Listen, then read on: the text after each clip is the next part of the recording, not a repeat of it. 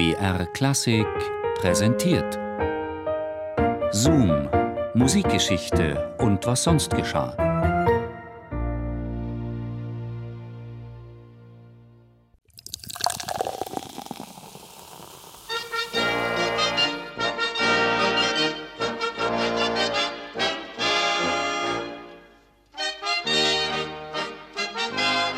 Joseph Pschorr war ein Mann mit beachtenswerten Unternehmerqualitäten. Ein Gründer, Innovator und Self-Made Man, wie er unserer heutigen Wirtschaft guttun würde.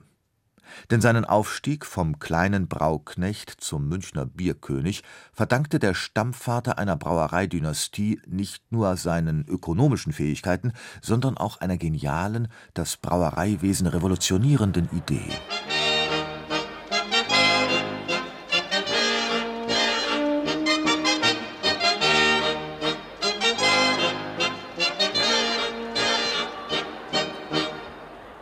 Aller Anfang ist eine Hochzeit. 1793 reicht der 23-jährige Joseph Pschorr der Tochter des Brauherrn Peter Paul Hacker die Hand fürs Leben und erwirbt damit das Haus und die Braustätte des Herrn Schwiegerpapa.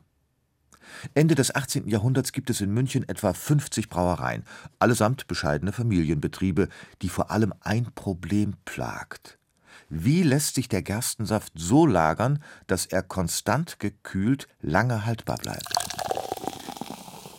Josef Pschorr findet die Lösung. Er errichtet im Westen des heutigen Hauptbahnhofs die Hacker Bierfestung. Deutschlands größten Lagerkeller mit einer Grundfläche von 4000 Quadratmetern und einer Lagerkapazität von 35.000 Hektolitern. Dies eröffnet Josef Pschorr ungeahnte Produktionsmöglichkeiten. Aus einem kleinen Unternehmen wird ein international agierender Konzern. So transportieren Fuhrwerke die Fässer der Münchner Brauerei über die Alpen nach Genua, von wo sie per Schiff in die ganze Welt exportiert werden. Josef Pschorr, dessen Marmorbüste in der Ruhmeshalle der Bavaria aufgestellt ist, hat auch musikgeschichtliche Bedeutung. Nein, nicht als aktiver Musiker, sondern als Urgroßvater eines großen Komponisten. Es ist Richard Strauss, der 1864 in einer verwinkelten Mansardenwohnung über den Pschorrbräu-Bierhallen das Licht der Welt erblickte. Denn dessen Mutter Pauline ist eine geborene Pschorr.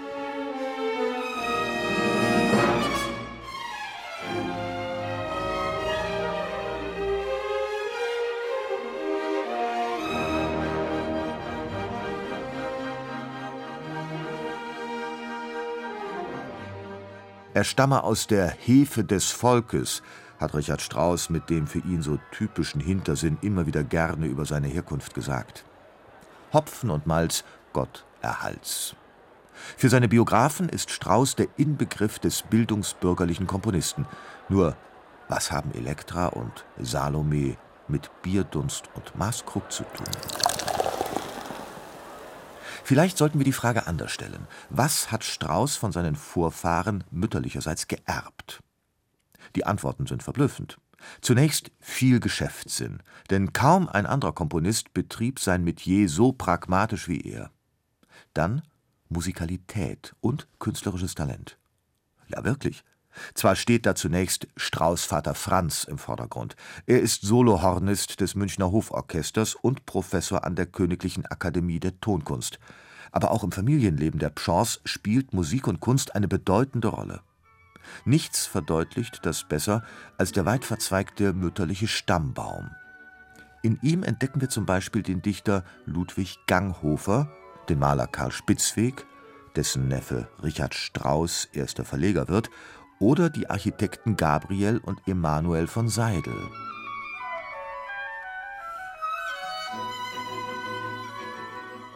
War Richard Strauss ein wohlhabender Brauereierbe?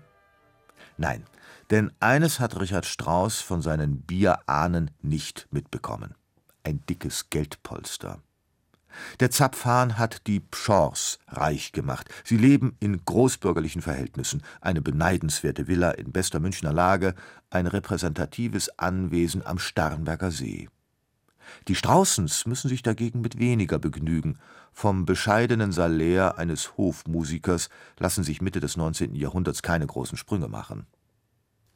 Blut ist dicker als Wasser, deshalb lassen die Pschorrs ihre armen Verwandten nicht hängen. Vor allem Patenonkel Georg erweist sich immer wieder als großzügiger Mäzen. Als sein Neffe Richard 1892 an einer lebensbedrohlichen Lungenkrankheit leidet, ermöglicht er ihm mit einer rettenden Finanzspritze einen mehrmonatigen Aufenthalt in mediterranem Heilklima. Richard Strauss wusste diese Unterstützung zu schätzen. So ist in der Partitur des Rosenkavaliers folgende Widmung zu lesen: Den lieben Verwandten der Familie Pschorr in München.